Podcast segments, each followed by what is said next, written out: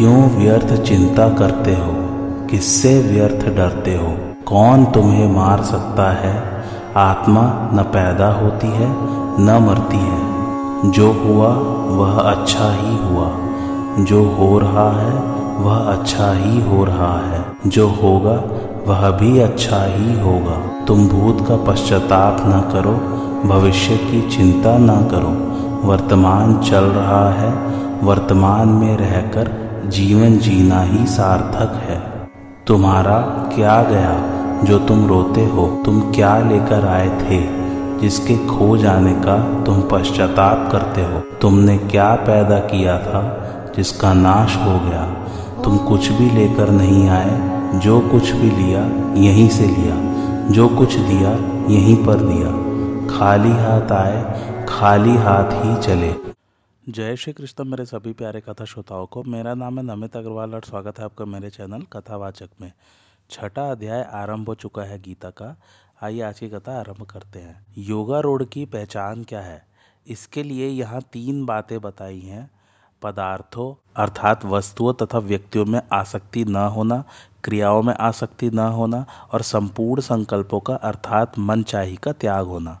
तात्पर्य है कि इंद्रियों के भोगों में और क्रियाओं में आसक्ति न हो तथा भीतर से यह आग्रह भी न हो कि ऐसा होना चाहिए और ऐसा नहीं होना चाहिए, जिसकी न तो पदार्थों में आसक्ति है और न पदार्थों के अभाव में आसक्ति है, न क्रियाओं में आ सकती है और न क्रियाओं के अभाव में आ सकती है, तथा न कोई संकल्प है, वह योगारूढ़ है। तात्पर्य है कि पदार्थ मिले या न मिले, व्यक्ति मिले या न मिले, क्रिया हो या न हो, इसका कोई आग्रह नहीं होना चाहिए। साधक को विचार करना चाहिए कि ऐसी कौन सी वस्तु है जो सदा हमारे पास रहेगी और हम सदा उसके पास रहेंगे। ऐसा कौन सा व्यक्ति है जो सदा हमारे साथ रहेगा और हम सदा उसके साथ रहेंगे? ऐसी कौन सी क्रिया है जिसको हम सदा करते रहेंगे और जो सदा हमसे होती रहेगी? सदा के लिए हमारे साथ ना कोई वस्तु रहेगी, ना कोई व्यक्ति रहेगा और ना कोई क्रिया रहेगी। एक दिन हमें वस्तु, व्यक्ति और क्रिया से रहित होना ही पड़ेगा। अगर हम वर्तमान में ही उनके वियोग को स्वीकार कर लें, उनसे असंग हो जाएँ तो जीवन मुक्ति स्वतः सिद्ध है। तात्पर्य है कि वस्तु, व्यक्ति और क्रिया का संयोग तो अनित्य है, पर वियोग नित्य है। नित्य को स्वीकार करने से नित्य तत्व की प्राप्ति हो जाती है और कोई अभाव शेष नहीं रहता। इंद्रियों के भोगों में और कर्मों में आसक्ति न होने का अर्थ है, कामना रहित और कर्तृत्व रहित होना। इंद्रियों के भोगों में, पदार्थों में आसक्ति न हो तो साधक कामना रहित हो जाता है और क्रियाओं में आसक्ति न हो तो कर्तृत्व रहित हो जाता है। कामना रहित और कर्तृत्व रहित होने पर स्वरूप में स्वतः स्थिति हो जाती है। वास्तव में स्थिति होती नहीं, प्रत्युत स्थिति है, परंतु कामना रहित और कर्तृत्व रहित न होने से इसका अनुभव नहीं होता। कामना और कर्तृत्व का अभाव होने पर स्वरूप में स्वतः सिद्ध स्थिति का अनुभव हो जाता है। जैसे लिखने के समय लेखनी को काम में लेते हैं और लिखना पूरा होते ही लेखनी को ज्योकत्यो रख देते हैं। ऐसे ही साधक कार्य करते समय शरीर को काम में लें और कार्य पूरा होते ही उसको ज्यो का त्यों रख दें, अर्थात उससे असंग हो जाए तो प्रत्येक क्रिया के बाद उसकी योग में स्थिति होगी। अगर क्रिया से सर्वथा संबंध विच्छेद हो जाए तो वह योगारूढ़ हो जाएगा। भोग और पदार्थ की आसक्ति से पतन होता है, इसलिए न तो क्रिया में आसक्ति हो और न फल में ही आसक्ति हो। संकल्प जन्य सुख का भोग भी न हो, अर्थात संकल्प पूर्ति का सुख भी न ले। अपनी मुक्ति का भी संकल्प न हो, क्योंकि मुक्ति के संकल्प से बंधन की सत्ता दृढ़ होती है। अतः कोई भी संकल्प न रखकर उदासीन रहे। अब आगे के श्लोक में भगवान मनुष्य मात्र को अपना उद्धार करने की प्रेरणा देते हैं। उद्धरे दात्मनात्मानम नात्मानम वसादयेत, आत्मैव, हरात्मनो बंधुरात्मैव रिपुरात्मन। अर्थात अपने द्वारा अपना उद्धार करें, अपना पतन न करें, क्योंकि आप ही अपना मित्र हैं और आप ही अपना शत्रु हैं। भावार्थ, अपने आप से अपना उद्धार करें। इसका तात्पर्य है कि शरीर, इंद्रिय, मन, बुद्धि, प्राण आदि से अपने आप को ऊँचा उठाएँ। अपने स्वरूप से जो एक देशीय मैंपन दिखता है, उससे भी अपने को ऊँचा उठाएँ। कारण कि शरीर, इंद्रिय आदि और मैंपन, ये सभी प्रकृति के कार्य हैं। अपना स्वरूप नहीं है। जो अपना स्वरूप नहीं है, उससे अपने को ऊँचा उठाए। अपना स्वरूप परमात्मा के साथ एक है और शरीर, इंद्रिय आदि तथा मैंपन प्रकृति के साथ एक है। अगर यह अपना उद्धार करने में, अपने को ऊँचा उठाने में शरीर, इंद्रिय, मन, बुद्धि आदि की सहायता मानेगा, इनका सहारा लेगा तो फिर जड़ता का त्याग कैसे होगा? क्योंकि जड़ वस्तु से संबंध मानना, उनकी आवश्यकता समझना, उनका सहारा लेना ही खास बंधन है। जो अपने हैं, अपने में है, अभी है और यहाँ है। ऐसे परमात्मा की प्राप्ति के लिए शरीर, इंद्रिय, मन, बुद्धि की आवश्यकता नहीं है। कारण कि असत के द्वारा सत की प्राप्ति नहीं होती, प्रत्युत असत के त्याग से सत की प्राप्ति होती है। दूसरा भाव, अभी पूर्व श्लोक में आया है कि प्राकृत पदार्थ, क्रिया और संकल्प में आसक्त न हो, उनमें फंसे नहीं, प्रत्युत उनसे अपने आप को ऊपर उठाए। यह सबका प्रत्यक्ष अनुभव है कि पदार्थ, क्रिया और संकल्प का आरंभ तथा अंत होता है। उनका संयोग तथा वियोग होता है, पर स्वयं के अभाव का और परिवर्तन का अनुभव किसी को नहीं होता। स्वयं सदा एक रूप रहता है। अतः उत्पन्न और नष्ट होने वाले पदार्थ आदि में न फंसना, उनके अधीन न होना, उनसे निर्लिप्त रहना ही अपना उद्धार करना है। मनुष्य मात्र में एक ऐसी विचार शक्ति है जिसको काम में लाने से वह अपना उद्धार कर सकता है। ज्ञान योग का साधक उस विचार शक्ति से जड़ चेतन का अलगाव करके चेतन में स्थित हो जाता है और जड़ से संबंध विच्छेद कर लेता है। भक्ति योग का साधक उसी विचार शक्ति से, मैं भगवान का हूँ और भगवान मेरे हैं। इस प्रकार भगवान से आत्मीयता करके अपना उद्धार कर लेता है। कर्मयोग का साधक उसी विचार शक्ति से मिले हुए शरीर, इंद्रिय, मन, बुद्धि आदि पदार्थों को संसार का ही मानते हुए संसार की सेवा में लगाकर उन पदार्थों से संबंध विच्छेद कर लेता है और अपने स्वरूप में स्थित हो जाता है। इस दृष्टि से मनुष्य अपनी विचार शक्ति को काम में लेकर किसी भी योग मार्ग से अपना कल्याण कर सकता है। विचार करना चाहिए कि मैं शरीर नहीं हूँ, क्योंकि शरीर बदलता रहता है और मैं वही रहता हूँ। यह शरीर मेरा भी नहीं है, क्योंकि शरीर पर मेरा वश नहीं चलता। अर्थात शरीर को मैं जैसा रखना चाहूँ, वह वैसा नहीं रह सकता। जितने दिन रखना चाहूँ, उतने दिन नहीं रह सकता। और जैसा सबल बनाना चाहूँ, वैसा बन नहीं सकता। यह शरीर मेरे लिए भी नहीं है, क्योंकि यदि यह मेरे लिए होता तो इसके मिलने पर मेरी कोई इच्छा बाकी नहीं रहती। दूसरी बात यह परिवर्तनशील है और मैं अपरिवर्तनशील हूँ। परिवर्तनशील, अपरिवर्तनशील के काम कैसे आ सकता है? नहीं आ सकता। तीसरी बात, यदि यह मेरे लिए होता तो सदा मेरे पास रहता, परंतु यह मेरे पास नहीं रहता। इस प्रकार शरीर मैं नहीं, मेरा नहीं और मेरे लिए नहीं। इस वास्तविकता पर मनुष्य दृढ़ रहे तो अपने आप से अपना उद्धार हो जाएगा। अब शंका होती है कि ईश्वर, संत, महात्मा, गुरु, शास्त्र, इनसे भी तो मनुष्य का उद्धार होता है। फिर अपने आप से अपना उद्धार करें, ऐसा क्यों कहा? इसका समाधान है कि ईश्वर, संत, महात्मा आदि हमारा उद्धार तभी करेंगे जब उनमें हमारी श्रद्धा होगी। वह श्रद्धा हमें खुद ही करनी पड़ेगी। खुद श्रद्धा किए बिना क्या वे अपने में श्रद्धा करा लेंगे? नहीं करा सकते। अगर ईश्वर संत आदि हमारे श्रद्धा किए बिना ही अपने में हमारी श्रद्धा कराकर हमारा उद्धार करते तो हमारा उद्धार कभी का हो गया होता। कारण कि आज दिन तक भगवान के अनेक अवतार हो चुके हैं। कई तरह के संत महात्मा जीवन मुक्त भगवत प्रेमी हो चुके हैं, परंतु अभी तक हमारा उद्धार नहीं हुआ है। इससे भी सिद्ध होता है कि हमने स्वयं उनमें श्रद्धा नहीं की। हम स्वयं उनके सम्मुख नहीं हुए। हमने स्वयं उनकी बात नहीं मानी, इसलिए हमारा उद्धार नहीं हुआ। परंतु जिन्होंने उन पर श्रद्धा की, जो उनके सम्मुख हो गए, जिन्होंने उनकी बात मानी, उनका उद्धार हो गया। अतः साधक को शास्त्र, भगवान, गुरु आदि में श्रद्धा, विश्वास करके तथा उनकी आज्ञा के अनुसार चलकर अपना उद्धार कर लेना चाहिए। भगवान, संत महात्मा आदि के रहते हुए हमारा उद्धार नहीं हुआ है तो इसमें उद्धार की सामग्री की कमी नहीं रही है, अथवा हम अपना उद्धार करने में असमर्थ नहीं हुए हैं। हम अपना उद्धार करने के लिए तैयार नहीं हुए इसी से वे सब मिलकर भी हमारा उद्धार करने में समर्थ नहीं हुए। अगर हम अपना उद्धार करने के लिए तैयार हो जाएँ, सम्मुख हो जाएँ, तो मनुष्य जन्म जैसी सामग्री और कलयुग जैसा मौका प्राप्त करके हम कई बार अपना उद्धार कर सकते हैं। पर यह तब होगा जब हम स्वयं अपना उद्धार करना चाहेंगे। दूसरी बात, स्वयं ने ही अपना पतन किया है, अर्थात इसने ही संसार के संबंध को पकड़ा है, संसार ने इसको नहीं पकड़ा है। जैसे बाल्यावस्था को इसने छोड़ा नहीं, प्रत्युत वह स्वाभाविक ही छूट गई। फिर इसने जवानी के संबंध को पकड़ लिया कि मैं जवान हूँ, पर इसका जवानी के साथ भी संबंध नहीं रहेगा। तात्पर्य यह हुआ कि अगर यह नया संबंध नहीं जोड़े तो पुराना संबंध स्वाभाविक ही छूट जाएगा, जो कि स्वतः छूट ही रहा है। पुराना संबंध तो रहता नहीं, और नया संबंध यह जोड़ लेता है। इससे सिद्ध होता है कि संबंध जोड़ने और छोड़ने में यह स्वतंत्र और समर्थ है। अगर यह नया संबंध न जोड़े तो अपना उद्धार आप ही कर सकता है। शरीर संसार के साथ जो संबंध है, इसका प्रतिक्षण स्वतः वियोग हो रहा है। उस स्वतः होते हुए वियोग को संयोग अवस्था में ही स्वीकार कर ले तो यह अपने आप से अपना उद्धार कर सकता है। यह अपने आप को पतन की तरफ़ न ले जाए। इसका तात्पर्य है कि परिवर्तनशील प्राकृत पदार्थों के साथ अपना संबंध न जोड़े, अर्थात उनको महत्व देकर उनका दास न बने, अपने को उनके अधीन न माने, अपने लिए उनकी आवश्यकता न समझे। जैसे किसी को धन मिला, पद मिला, अधिकार मिला तो उनके मिलने से ये अपने को बड़ा श्रेष्ठ और स्वतंत्र मानता है। पर विचार करके देखे कि यह स्वयं बड़ा हुआ कि धन, पद, अधिकार बड़े हुए। स्वयं चेतन और एक रूप रहते हुए भी इन प्राकृत चीज़ों के पराधीन हो जाता है और अपना पतन कर लेता है।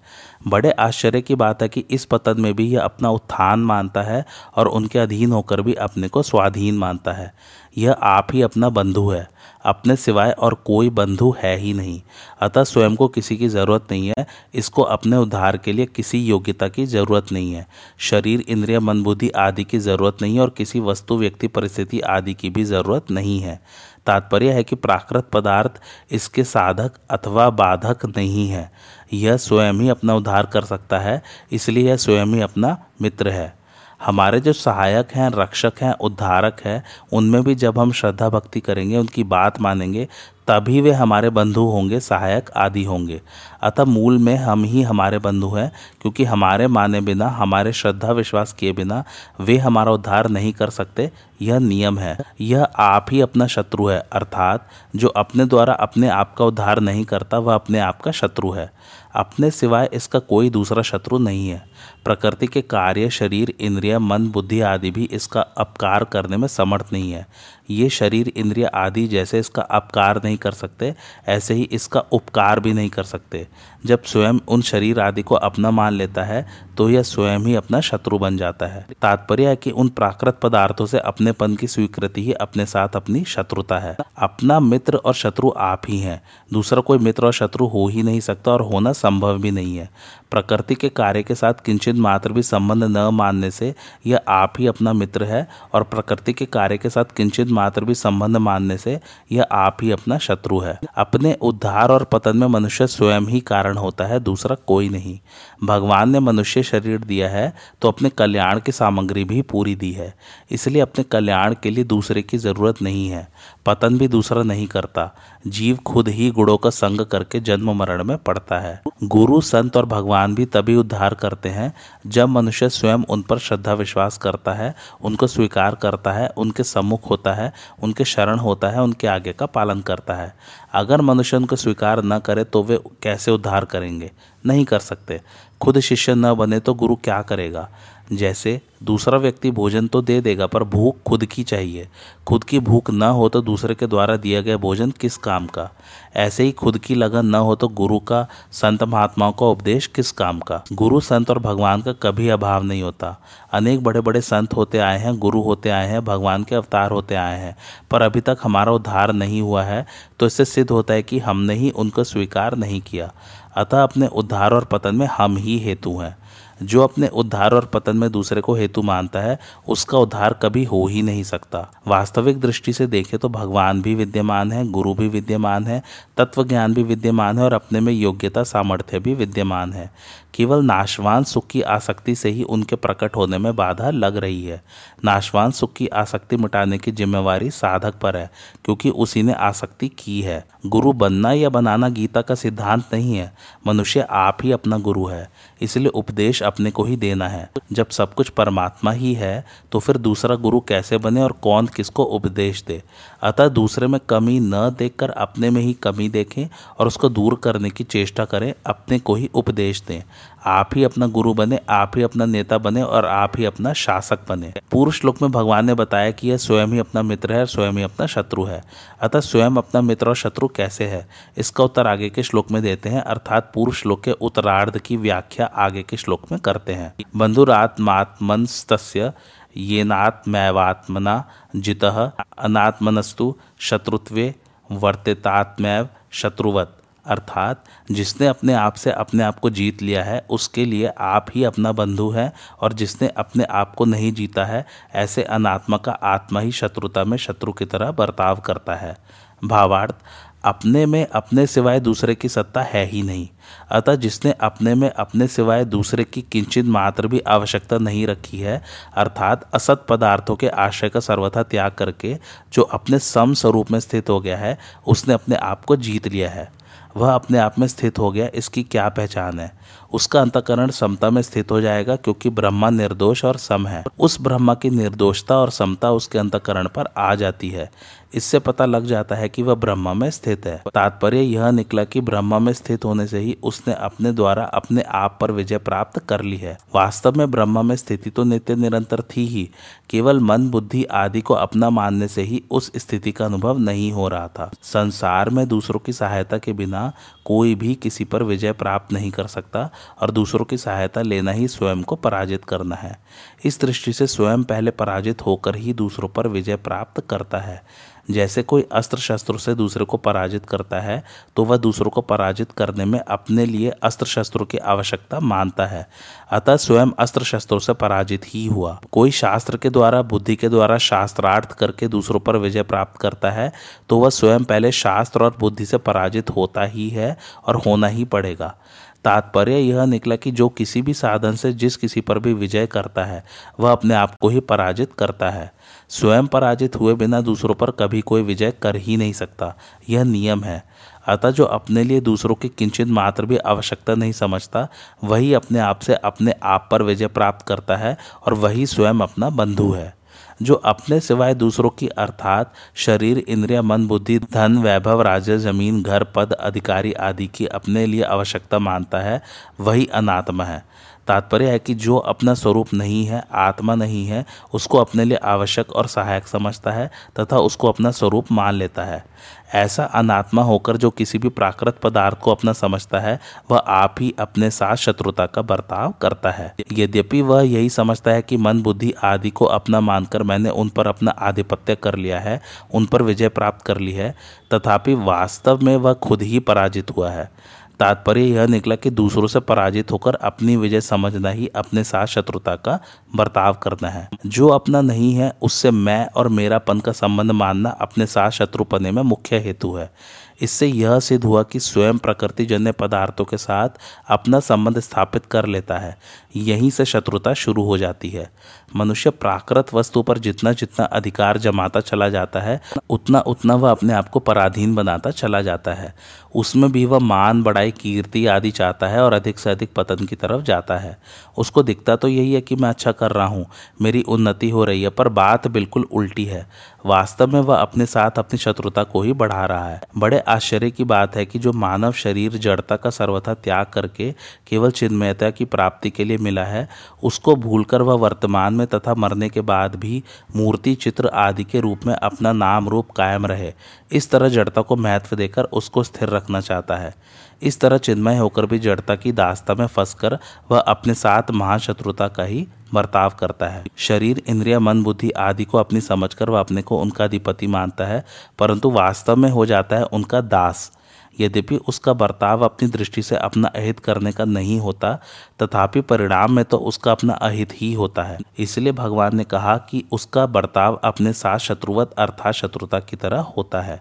तात्पर्य यह हुआ कि कोई भी मनुष्य अपनी दृष्टि से अपने साथ शत्रुता का बर्ताव नहीं करता, परंतु असत वस्तु का आश्रय लेकर मनुष्य अपने हित की दृष्टि से भी जो कुछ बर्ताव करता है वह बर्ताव वास्तव में अपने साथ शत्रु की तरह ही होता है, क्योंकि असत वस्तु का आश्रय परिणाम में जन्म, मृत्यु रूप, महान दुख देने वाला है। शरीर में मैं मेरापन न रहे तो आप ही अपना मित्र है, और शरीर को मैं, मेरा माने तो आप ही अपने शत्रु की तरह हैं। अर्थात अनात्मा को सत्ता देने से उसका परिणाम शत्रु की तरह ही होगा। जो नुकसान शत्रु करता है, वही नुकसान वह खुद अपना करता है। वास्तव में भोगी मनुष्य अपना जितना नुकसान करता है, उतना शत्रु भी नहीं कर सकता। वास्तविक दृष्टि से देखा जाए तो शत्रु के द्वारा हमारा भला ही होता है। वह हमारा बुरा कर ही नहीं सकता। कारण कि वह वस्तुओं तक ही पहुँचता है, स्वयं तक पहुँचता ही नहीं। अतः नाशवान के नाश के सिवाय और वह कर ही क्या सकता है? नाशवान के नाश से हमारा भला ही होगा। वास्तव में हमारा नुकसान हमारा भाव बिगड़ने से ही होता है। अपने द्वारा अपनी विजय करने का परिणाम क्या होता है? इसको उत्तर आगे के तीन श्लोकों में देते हैं। जितात्मन प्रशांत परमात्मा समाहित शीतोष्ण सुख दुखेशु तथा मानापमाने हो अर्थात जिसने अपने आप पर विजय कर ली है उस शीत उष्ण, अर्थात अनुकूलता, प्रतिकूलता सुख दुख तथा मान अपमान में निर्विकार मनुष्य को परमात्मा नित्य प्राप्त है। भावार्थ, जो अनात्मा होता है, वह शरीर आदि प्राकृत पदार्थों के साथ मैं और मेरापन करके अपने साथ शत्रुता का बर्ताव करता है। और जो जितात्मा होता है, वह शरीर आदि प्राकृत पदार्थों से अपना संबंध न मानकर अपने साथ मित्रता का बर्ताव करता है। इस तरह अनात्मा मनुष्य अपना पतन करता है और जितात्मा मनुष्य अपना उद्धार करता है। जो शरीर, इंद्रिय, मन, बुद्धि आदि किसी भी प्राकृत पदार्थ की अपने लिए सहायता नहीं मानता और उन प्राकृत पदार्थों के साथ किंचित मात्र भी अपनेपन का संबंध नहीं जोड़ता, उसका नाम जितात्मा है। जितात्मा मनुष्य अपना तो हित करता ही है, उसके द्वारा दुनिया का भी बड़ा भारी हित होता है। यहाँ शीत और उष्ण, इन दोनों पदों पर गहरा विचार करें तो ये सर्दी और गर्मी के वाचक सिद्ध नहीं होते, क्योंकि सर्दी और गर्मी ये दोनों केवल त्वगेंद्रिय के विषय है। अगर जितात्मा पुरुष केवल एक त्वगेंद्रिय के विषय में ही शांत रहेगा तो श्रवण, नेत्र रसना और घ्राण इन इंद्रियों के विषय बाकी रह जाएँगे। अर्थात इनमें उसका प्रशांत रहना बाकी रह जाएगा तो उसमें पूर्णता नहीं आएगी।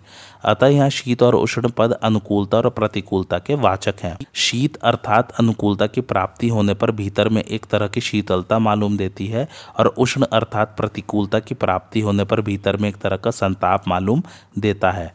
तात्पर्य है कि भीतर में न शीतलता हो और न संताप हो। प्रत्युत एक समान शांति बनी रहे, अर्थात इंद्रियों के अनुकूल, प्रतिकूल विषय, वस्तु, व्यक्ति, घटना, परिस्थिति आदि की प्राप्ति होने पर भीतर की शांति भंग न हो। कारण कि भीतर में जो स्वतः सिद्ध शांति है, वह अनुकूलता में राज़ी होने से और प्रतिकूलता में नाराज़ होने से भंग हो जाती है। अतः शीत उष्ण में प्रशांत रहने का अर्थ हुआ कि बाहर से होने वाले संयोग वियोग का भीतर असर न पड़े। अब यह विचार करना चाहिए कि सुख और दुख पद से क्या अर्थ लें। सुख और दुख दो दो तरह के होते हैं। पहला, साधारण लौकिक दृष्टि से जिसके पास धन, संपत्ति, वैभव, स्त्री, पुत्र आदि अनुकूल सामग्री की बहुलता हो, उसको लोग सुखी कहते हैं। जिसके पास धन संपत्ति, वैभव, स्त्री पुत्र आदि अनुकूल सामग्री का भाव हो, उसको लोग दुखी कहते हैं। दूसरा जिसके पास बाहर की सुखदायी सामग्री नहीं है, वह भोजन नहीं करेगा, इसका पता नहीं है। पास में पहनने के लिए पूरे कपड़े नहीं है, रहने के लिए स्थान नहीं है, साथ में कोई सेवा करने वाला नहीं है। ऐसी अवस्था होने पर भी जिसके मन में दुख, संताप नहीं होता और जो किसी वस्तु, व्यक्ति, परिस्थिति आदि की आवश्यकता का अनुभव भी नहीं करता, प्रत्युत हर हालत में बड़ा प्रसन्न रहता है, वह सुखी कहलाता है। परंतु जिसके पास बाहर की सुखदायी सामग्री पूरी है, भोजन के लिए बढ़िया से बढ़िया पदार्थ है, पहनने के लिए बढ़िया से बढ़िया कपड़े हैं, रहने के लिए बहुत बढ़िया मकान है, सेवा के लिए कई नौकर है, ऐसी अवस्था होने पर भी भीतर में रात दिन चिंता रहती है कि मेरी यह सामग्री कहीं नष्ट न हो जाए। यह सामग्री कायम कैसे रहे, बढ़े कैसे, आदि। इस तरह बाहर की सामग्री रहने पर भी जो भीतर से दुखी रहता है, वह दुखी कहलाता है। ऊपरयुक्त दो प्रकार से सुख दुख कहने का तात्पर्य है, बाहर की सामग्री को लेकर सुखी दुखी होना और भीतर की प्रसन्नता, खिन्नता को लेकर सुखी दुखी होना। गीता में जहाँ सुख दुख में सम होने की बात आई है, वहाँ बाहर की सामग्री में सम रहने के लिए कहा गया है। जहाँ सुख दुख से रहित होने की बात आई है, वहाँ भीतर की प्रसन्नता और खिन्नता से रहित होने के लिए कहा गया है। जहाँ सुख दुख में सम होने की बात है, वहाँ सुख दुख की सत्ता तो है, पर उसका असर नहीं पड़ता, और जहाँ सुख दुख से रहित होने की बात है, वहाँ सुख दुख की सत्ता ही नहीं है। इस तरह चाहे बाहर की सुखदायी दुखदायी सामग्री प्राप्त होने पर भीतर से सम होना कहें, चाहे भीतर से सुख दुख से रहित होना कहें, दोनों का तात्पर्य एक ही है। क्योंकि सम भी भीतर से है और रहित भी भीतर से है। यहाँ शीत, उष्ण और सुख, दुख में प्रशांत रहने की बात कही गई है। अनुकूलता से सुख होता है और प्रतिकूलता से दुख होता है। इसलिए अगर शीत, उष्ण का अर्थ अनुकूलता, प्रतिकूलता लिया जाए तो सुख, दुख कहना व्यर्थ हो जाएगा और सुख, दुख कहने से शीत, उष्ण कहना व्यर्थ हो जाएगा। क्योंकि सुख, दुख पद शीत, उष्ण के ही वाचक हैं। फिर यहाँ शीत, उष्ण और सुख दुख पदों की सार्थकता कैसे सिद्ध होगी? इसके लिए शीत, उष्ण पद से प्रारब्ध के अनुसार आने वाली अनुकूलता, प्रतिकूलता को लिया जाए और सुख दुख पद से वर्तमान में किए जाने वाले क्रियमाण कर्मों की पूर्ति, अपूर्ति तथा उनके तात्कालिक फल की सिद्धि, असिद्धि को लिया जाए तो इन पदों की सार्थकता सिद्ध हो जाती है। तात्पर्य यह निकला कि चाहे प्रारब्ध के अनुकूल प्रतिकूल परिस्थिति हो, चाहे क्रियमाण की तात्कालिक सिद्धि असिद्धि हो, इन दोनों में ही प्रशांत अर्थात निर्विकार रहे ऐसे ही जो मान अपमान में भी प्रशांत है। अब यहाँ कोई शंका करे कि मान अपमान भी तो प्रारब्ध का फल है। अतः यह शीत उष्ण के ही अंतर्गत आ गया। फिर इसको अलग से क्यों लिया गया? मान अपमान को अलग से इसलिए लिया गया है कि शीत उष्ण तो देव इच्छाकृत प्रारब्ध का फल है, पर मान अपमान परेच्छाकृत प्रारब्ध का फल है। यह परीक्षाकृत प्रारब्ध मान बढ़ाई में भी होता है और निंदा स्तुति आदि में भी होता है। इसलिए मान अपमान पद में निंदा स्तुति लेना चाहे तो ले सकते हैं। तात्पर्य यह हुआ कि कर्मयोगी दूसरों के द्वारा किए गए मान अपमान में भी प्रशांत रहता है, अर्थात उसकी शांति में किंचित मात्र भी फ़र्क नहीं पड़ता। मान अपमान में प्रशांत रहने का उपाय, साधक का कोई मान आदर करे तो साधक यह न माने कि यह मेरे कर्मों का, मेरे गुणों का, मेरी अच्छाई का फल है। प्रत्युत यही माने कि यह तो मान आदर करने वाले की सज्जनता है, उदारता है। उसकी सज्जनता को अपना गुण मानना ईमानदारी नहीं है। अगर कोई अपमान कर दे तो ऐसा माने कि यह मेरे कर्मों का ही फल है। इसमें अपमान करने वाले का कोई दोष नहीं है। प्रत्युत वह तो दया का पात्र है, क्योंकि उस बेचारे ने मेरे पापों का फल भुगताने में निमित्त बनकर मेरे को शुद्ध कर दिया है। इस तरह मानने से साधक मान अपमान में प्रशांत निर्विकार हो जाएगा। अगर वह मान को अपना गुण और अपमान को दूसरों का दोष मानेगा तो वह मान अपमान में प्रशांत नहीं हो सकेगा। शीत, उष्ण, सुख, दुख और मान अपमान। इन छहों में प्रशांत निर्विकार रहने से सिद्ध होता है कि उसको परमात्मा प्राप्त है। कारण कि भीतर से विलक्षण आनंद मिले बिना बाहर की अनुकूलता, प्रतिकूलता, सिद्धि, असिद्धि और मान अपमान में वह प्रशांत नहीं रह सकता। वह प्रशांत रहता है तो उसको एक रस रहने वाला विलक्षण आनंद मिल गया है। इसलिए गीता ने जगह जगह कहा है कि जिन पुरुषों का मन साम्य अवस्था में स्थित है, उन पुरुषों ने इस जीवित अवस्था में ही संसार को जीत लिया है। जिस लाभ की प्राप्ति होने पर उससे अधिक लाभ का होना मान ही नहीं सकता और जिसमें स्थित होने पर बड़े भारी दुख से भी विचलित नहीं हो सकता। जिसकी आत्मा मित्र की तरह अर्थात जिसका शरीर में मैपन और मेरापन नहीं है, वह अनुकूलता, प्रतिकूलता सुख दुख और मान अपमान प्राप्त होने पर भी सम निर्विकार रहता है। ऐसा मनुष्य सिद्ध कर्मयोगी है, अर्थात उसको परमात्मा का अनुभव हो चुका है, ऐसा मानना चाहिए। कारण कि अनुकूलता, प्रतिकूलता, सुख, दुख और मान, अपमान तो आते जाते हैं, पर परमात्म तत्व जो का त्यो रहता है। ज्ञान, विज्ञान तृप्तात्मा कूटस्थो, विजितेंद्रिय, युक्त, इत्युच्यते, योगी, समलोष्टाश्म कांचन। अर्थात जिसका अंतकरण ज्ञान विज्ञान से तृप्त है, जो कूट की तरह निर्विकार है, जितेंद्रिय है, और मिट्टी के ढेले, पत्थर तथा स्वर्ण में समबुद्धि वाला है, ऐसा योगी योगारूढ़ कहा जाता है। भावार्थ, जहाँ कर्मयोग का प्रकरण है, अतः यहाँ कर्म करने की जानकारी का नाम ज्ञान है, और कर्मों की सिद्धि असिद्धि में सम रहने का नाम विज्ञान है। स्थूल शरीर से होने वाली क्रिया, सूक्ष्म शरीर से होने वाला चिंतन, और कारण शरीर से होने वाली समाधि, इन तीनों को अपने लिए करना ज्ञान नहीं है। कारण कि क्रिया, चिंतन, समाधि आदि मात्र कर्मों का आरंभ और समाप्ति होती है, तथा उन कर्मों से मिलने वाले फल का भी आदि और अंत होता है। परंतु स्वयं परमात्मा का अंश होने से नित्य रहता है। अतः अनित्य कर्म और फल से इस नित्य रहने वाले को क्या तृप्ति मिलेगी? जड़ के द्वारा चेतन को क्या तृप्ति मिलेगी? ऐसा ठीक अनुभव हो जाए कि कर्मों के द्वारा मेरे को कुछ भी नहीं मिल सकता तो यह कर्मों को करने का ज्ञान है। ऐसा ज्ञान होने पर वह कर्मों की पूर्ति, अपूर्ति में और पदार्थों की प्राप्ति, अप्राप्ति में सम रहेगा। यह विज्ञान है। इस ज्ञान और विज्ञान से वह स्वयं तृप्त हो जाता है, फिर उसके लिए करना, जानना और पाना कुछ भी बाकी नहीं रहता। कूट एक लोहा पिंड होता है, जिस पर लोहा, सोना, चांदी आदि अनेक रूपों में गढ़े जाते हैं, पर वह एक रूप ही रहता है। ऐसे ही सिद्ध महापुरुष के सामने तरह तरह की परिस्थितियाँ आती हैं, पर वह कूट की तरह जो कत्यो निर्विकार रहता है। जो कूट की तरह स्थित रहता है, उसको कूटस्थ कहते हैं। कर्मयोग के साधक को इंद्रियों पर विशेष ध्यान देना पड़ता है, क्योंकि कर्म करने में प्रवृत्ति होने के कारण उसके कहीं न कहीं राग द्वेष होने की पूरी संभावना रहती है। इसलिए गीता ने कहा है कि कर्मफल के त्याग में जितेंद्रियता मुख्य है। इस तरह साधन अवस्था में इंद्रियों पर विशेष ख्याल रखने वाला साधक सिद्ध अवस्था में स्वतः विजितेंद्रिय होता है। लोष्ट नाम मिट्टी के ढेले का, अश्म नाम पत्थर का और कांचन नाम स्वर्ण का है। इन सब में सिद्ध कर्मयोगी सम रहता है। सम रहने का अर्थ यह नहीं है कि उसको मिट्टी के ढेले, पत्थर और स्वर्ण का ज्ञान नहीं होता। उसको यह ढेला है, यह पत्थर है, यह स्वर्ण है। ऐसा ज्ञान अच्छी तरह से होता है और उसका व्यवहार भी उनके अनुरूप जैसा होना चाहिए, वैसा ही होता है। अर्थात वह स्वर्ण को तिजोरी में सुरक्षित रखता है और ढेले तथा पत्थर को बाहर ही पड़े रहने देता है। ऐसा होने पर भी स्वर्ण चला जाए, धन चला जाए तो उसके मन पर कोई असर नहीं पड़ता और स्वर्ण मिल जाए तो भी उसके मन पर कोई असर नहीं पड़ता। अर्थात उनके आने जाने से, बनने बिगड़ने से उसको हर्ष शोक नहीं होते। यही उसका सम रहना है। उसके लिए जैसे पत्थर है, वैसे ही सोना है। जैसे सोना है, वैसे ही ढेला है और जैसे ढेला है, वैसे ही सोना है। अतः इनमें से कोई चला गया तो क्या? कोई बिगड़ गया तो क्या? इन बातों को लेकर उसके अंतकरण में कोई विकार पैदा नहीं होता।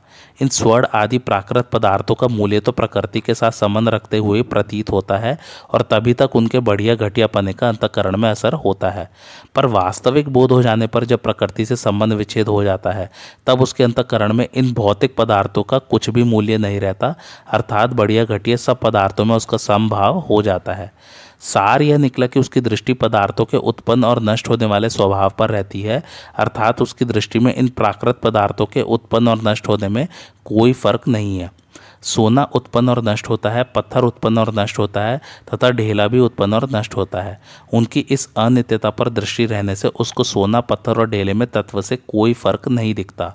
इन तीनों के नाम इसलिए लिए हैं कि इनके साथ व्यवहार तो यथा योग्य ही होना चाहिए और यथा योग्य करना ही उचित है, तथा वह यथा योग्य व्यवहार करता भी है। पर उसकी दृष्टि उनके विनाशी पने पर ही रहती है। उनमें जो परमात्म तत्व एक समान परिपूर्ण है, उस परमात्म तत्व की स्वतः सिद्ध समता उसमें रहती है। ऐसा ज्ञान विज्ञान से तृप्त निर्विकार जितेंद्रिय और समबुद्धि वाला सिद्ध कर्मयोगी युक्त अर्थात योगारूण समता में स्थित कहा जाता है। सुहर्दन मित्रारयुदासीन मध्यस्थ द्वेष्य बंधुषु साधुष्वपि च पापेशु संबुधिर्विशिषते अर्थात सुहृद मित्र, वैरी, उदासीन, मध्यस्थ, द्वेष्य और संबंधियों में तथा साधु आचरण करने वालों में और पाप आचरण करने वालों में भी समबुद्धि वाला मनुष्य श्रेष्ठ है। भावार्थ, व्यक्तियों में समता बताने का तात्पर्य है कि वस्तु तो अपनी तरफ़ से कोई क्रिया नहीं करती, अतः उसमें समबुद्धि होना सुगम है, परंतु व्यक्ति तो अपने लिए और दूसरों के लिए भी क्रिया करता है, अतः उसमें समबुद्धि होना कठिन है। इसलिए व्यक्तियों के आचरणों को देखकर भी जिसकी बुद्धि में, विचार में कोई विषमता या पक्षपात नहीं होता, ऐसा समबुद्धि वाला पुरुष श्रेष्ठ है, जो माता की तरह ही पर ममता रहित होकर बिना किसी कारण के सबका हित चाहने के और हित करने के स्वभाव वाला होता है, उसको सुहर्द कहते हैं और जो उपकार के बदले उपकार करने वाला होता है, उसको मित्र कहते हैं। जैसे सुहर्द का बिना कारण दूसरों का हित करने का स्वभाव होता है, ऐसे ही जिसका बिना कारण दूसरों का अहित करने का स्वभाव होता है, उसको अरी कहते हैं। जो अपने स्वार्थ से अथवा अन्य किसी कारण विशेष को लेकर दूसरों का अहित अपकार करता है, वह द्वेष्य होता है। दो आपस में वाद विवाद कर रहे हैं, उनको देखकर भी जो तटस्थ रहता है, किसी का किंचित मात्र भी पक्षपात नहीं करता और अपनी तरफ़ से कुछ कहता भी नहीं, वह उदासीन कहलाता है। परंतु उन दोनों की लड़ाई मिट जाए और दोनों का हित हो जाए, ऐसी चेष्टा करने वाला मध्यस्थ कहलाता है। एक तो बंधु अर्थात संबंधी है और दूसरा बंधु नहीं है, पर दोनों के साथ बर्ताव करने में उसके मन में कोई विषम भाव नहीं होता। जैसे उसके पुत्र ने अथवा अन्य किसी के पुत्र ने कोई बुरा काम किया है तो वह उनके अपराध के अनुरूप दोनों को ही समान दंड देता है। ऐसे ही उसके पुत्र ने अथवा दूसरे के पुत्र ने कोई अच्छा काम किया है तो उनको पुरस्कार देने में भी उसका कोई पक्षपात नहीं होता। श्रेष्ठ आचरण करने वालों और पाप आचरण करने वालों के साथ व्यवहार करने में तो अंतर होता है, और अंतर होना ही चाहिए। पर उन दोनों की हितैषिता में, अर्थात उनका हित करने में, दुख के समय उनकी सहायता करने में उसके अंतकरण में कोई विषमभाव पक्षपात नहीं होता। सब में एक परमात्मा है, ऐसा स्वयं में होता है। बुद्धि में सबकी हितैषिता होती है, मन में सबका हित चिंतन होता है, और व्यवहार में परता ममता छोड़कर सबके सुख का संपादन होता है। जहाँ विषम बुद्धि अधिक रहने की संभावना है, वहाँ भी समबुद्धि होना विशेष है। वहाँ समबुद्धि हो जाए तो फिर सब जगह समबुद्धि हो जाती है। इस श्लोक में भाव, गुण, आचरण आदि की भिन्नता को लेकर नौ प्रकार के प्राणियों का नाम आया है। इन प्राणियों के भाव, गुण, आचरण आदि की भिन्नता को लेकर उनके साथ बर्ताव करने में विषमता आ जाए तो वह दोषी नहीं है। कारण कि वह बर्ताव तो उनके भाव, आचरण, परिस्थिति आदि के अनुसार ही है और उनके लिए ही है, अपने लिए नहीं। परंतु उन सब में परमात्मा ही परिपूर्ण है। इस भाव में कोई फ़र्क नहीं आना चाहिए और अपनी तरफ़ से सबकी सेवा बन जाए, इस भाव में भी कोई अंतर नहीं आना चाहिए। तात्पर्य यह हुआ कि जिस किसी मार्ग से जिसको तत्वबोध हो जाता है, उसकी सब जगह संबुद्धि हो जाती है, अर्थात किसी भी जगह पक्षपात न होकर समान रीति से सेवा और हित का भाव हो जाता है। जैसे भगवान संपूर्ण प्राणियों के सुहृद हैं, ऐसे ही वह सिद्ध कर्मयोगी भी संपूर्ण प्राणियों का सुहृद हो जाता है, जिसकी श्रेष्ठ आचरण वालों और निकृष्ट आचरण वालों में संबुद्धि हो जाएगी, उसकी सब जगह संबुद्धि हो जाएगी।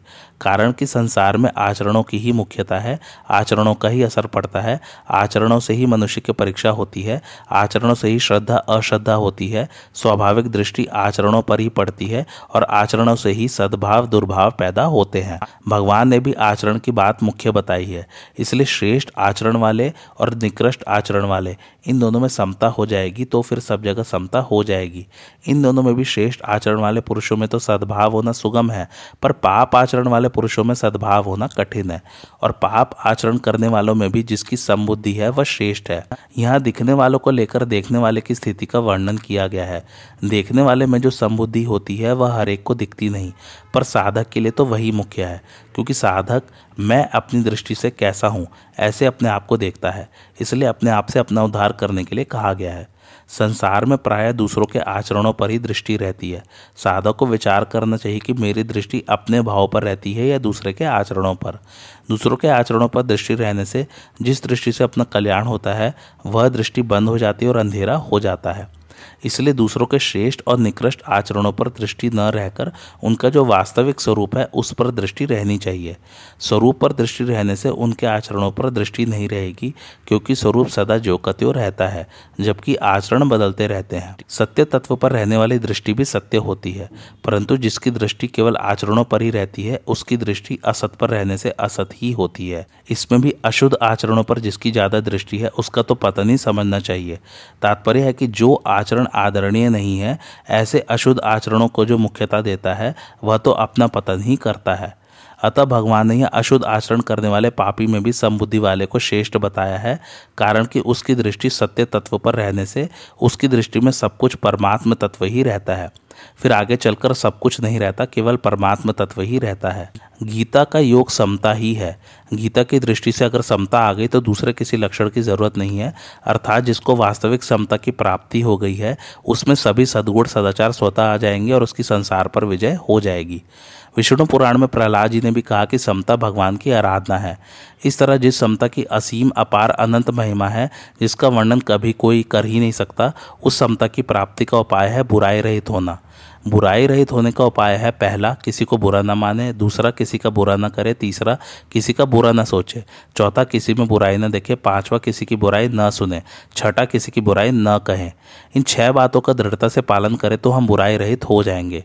बुराई रहित होते ही हमारे में स्वतः स्वाभाविक अच्छाई आ जाएगी, क्योंकि अच्छाई हमारा स्वरूप है। अच्छाई को लाने के लिए हम प्रयत्न करते हैं, साधन करते हैं, परंतु वर्षों तक साधन करने पर भी वास्तविक अच्छाई हमारे में नहीं आती और साधन करने पर खुद को भी संतोष नहीं होता।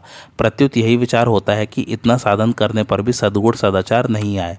अतः ये सदगुण सदाचार आने के हैं नहीं, ऐसा समझकर हम साधन से हताश हो जाते हैं। हताश होने में मुख्य कारण यही है कि हमने अच्छाई को उद्योग साध्य माना है और बुराई को सर्वथा नहीं छोड़ा है। बुराई का सर्वथा त्याग के बिना आंशिक अच्छाई बुराई को बल देती रहती है, कारण कि आंशिक अच्छाई से अच्छाई का अभिमान होता है, और जितनी बुराई है, वह सबकी सब अच्छाई के अभिमान पर ही अवलंबित है। पूर्ण अच्छाई होने पर अच्छाई का अभिमान नहीं होता और बुराई भी उत्पन्न नहीं होती। अतः बुराई का त्याग करने पर अच्छाई बिना उद्योग की और बिना चाहे स्वतः आ जाती है। जब अच्छाई हमारे में आ जाती है, तब हम अच्छे हो जाते हैं। जब हम अच्छे हो जाते हैं, तब हमारे द्वारा स्वाभाविक ही अच्छाई होने लगती है। जब अच्छाई होने लग जाती है, तब सृष्टि के द्वारा स्वाभाविक ही हमारा जीवन निर्वाह होने लगता है। अर्थात जीवन निर्वाह के लिए हमें परिश्रम नहीं करना पड़ता और दूसरों का आश्रय भी नहीं लेना पड़ता। ऐसी अवस्था में हम संसार के आश्रय से सर्वथा मुक्त हो जाते हैं। संसार के आश्रय से सर्वथा मुक्त होते ही हमें स्वतः सिद्ध समता प्राप्त हो जाती है और हम कृत कृत्य हो जाते हैं, जीवन मुक्त हो जाते हैं। समता का विभाग अलग है और विषमता का विभाग अलग है।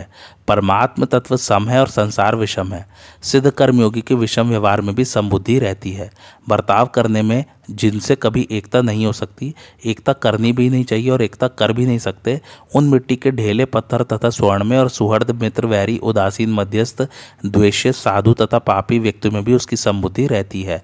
कारण कि उसको एक परमात्मा के सिवाय कुछ नहीं है, ऐसा अनुभव हो गया है। एक सोने से बनी हुई विष्णु भगवान की मूर्ति हो और एक सोने से बनी हुई कुत्ते की मूर्ति हो तो तौल में बराबर होने के कारण दोनों का मूल्य समान होगा। विष्णु भगवान सर्वश्रेष्ठ एवं परम पूज्य है और कुत्ता नीच एवं अपूज्य है। इस तरह भारी रूप को देखें तो दोनों में बड़ा भारी फ़र्क है, पर सोने को देखें तो दोनों में कोई फ़र्क नहीं। इसी तरह संसार में कोई मित्र है कोई शत्रु है कोई महात्मा है कोई दुरात्मा है कोई अच्छा है कोई मंदा है कोई सज्जन है कोई दुष्ट है कोई सदाचारी है कोई दुराचारी है कोई धर्मात्मा है कोई पापी है कोई विद्वान है कोई मूर्ख है यह सब तो भारी दृष्टि से है पर तत्व से देखें तो सबके सब एक भगवान ही है एक भगवान ही अनंत रूपों में प्रकट हुए हैं। जानकार मनुष्य उनको पहचान लेता है, दूसरा नहीं पहचान सकता। स्नान करते समय शरीर में साबुन लगाकर दर्पण में देखे तो शरीर बहुत बुरा भद्दा दिखेगा। कहीं फफोले दिखेंगे, कहीं लकीरें दिखेंगी। परंतु ऐसा दिखने पर भी मन में दुख नहीं होगा कि कैसी बीमारी हो गई। कारण कि भीतर यही भाव रहता है कि यह तो ऊपर से ऐसा दिखता है, जल डालते ही साफ़ हो जाएगा। ऐसे ही सब परमात्मा के स्वरूप है, पर ऊपर से शरीरों में उनका अलग अलग स्वभाव दिखता है। वास्तव में ऊपर से दिखने वाले भी परमात्मा के ही स्वरूप हैं, पर अपने राग दोष के कारण वे अलग अलग दिखते हैं। समबुद्धि वाला मनुष्य निर्लिप्त रहता है, निर्लिप्त रहने से योग होता है, लिप्तता होते ही भोग हो जाता है। समबुद्धि तीनों योगों में है, पर कर्म योग में विशेष है, क्योंकि भौतिक साधना होने से कर्मयोगी के सामने विषमता ज़्यादा आती है। जो समबुद्धि कर्मयोग से प्राप्त होती है, वही समता ध्यान योग से भी प्राप्त होती है। इसलिए भगवान ध्यान योग का प्रकरण आरंभ करते हुए पहले ध्यान योग के लिए प्रेरणा करते हैं, योगी युंजित सतत महात्मान रहसी स्थित एकाकी यत चित्तात्मा निराशीर परिग्रह। अर्थात भोग बुद्धि से संग्रह न करने वाला, इच्छा रहित और अंतकरण तथा शरीर को वश में रखने वाला योगी अकेला एकांत में स्थित होकर मन को निरंतर परमात्मा में लगाए।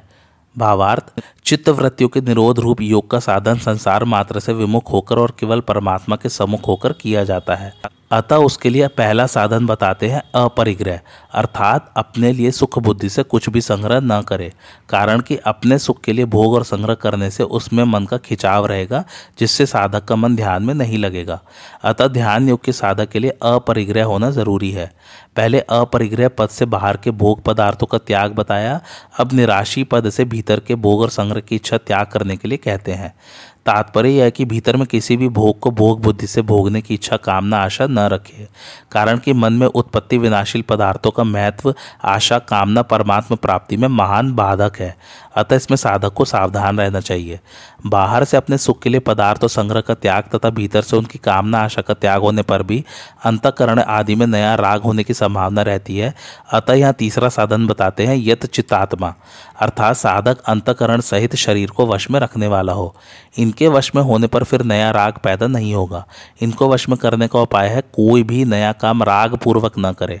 कारण कि राग पूर्वक प्रवृत्ति होने से शरीर की आराम आलस्य में इंद्रियों की भोगों में और मन की भोगों के चिंतन में अथवा व्यर्थ चिंतन में प्रवृत्ति होती है, इसलिए अंतकरण और शरीर को वश में करने की बात कही गई है, जिसका ध्येय लक्ष्य केवल परमात्मा में लगने का ही है, अर्थात जो परमात्मा प्राप्ति के लिए ही ध्यान योग करने वाला है, सिद्धि और भोगों की प्राप्ति के लिए नहीं, उसको यहाँ योगी कहा गया है। ध्यान योग का साधक अकेला हो, साथ में कोई सहायक न हो, क्योंकि दो होंगे तो बातचीत होने लग जाएगी और साथ में कोई सहायक होगा तो राग के कारण उसकी याद आती रहेगी, जिससे मन भगवान में नहीं लगेगा। साधक को कहाँ स्थित होना चाहिए, इसके लिए बताते हैं कि वह एकांत में स्थित रहे, अर्थात ऐसे स्थान में स्थित रहे, जहाँ ध्यान के विरुद्ध कोई वातावरण न हो। जैसे नदी का किनारा हो, वन में एकांत स्थान हो, एकांत मंदिर आदि हो, अथवा घर में ही एक कमरा ऐसा हो जिसमें केवल भजन ध्यान किया जाए। उसमें न तो स्वयं भोजन शयन करे और न कोई दूसरा ही करे। आज की कथा यही समाप्त होती। कैसी लगी आप लोग को मेरी कथा, मुझे कमेंट करके ज़रूर बताइए। और मेरे चैनल कथावाचक को लाइक, शेयर और सब्सक्राइब ज़रूर कीजिए। थैंक्स फॉर वॉचिंग, धन्यवाद।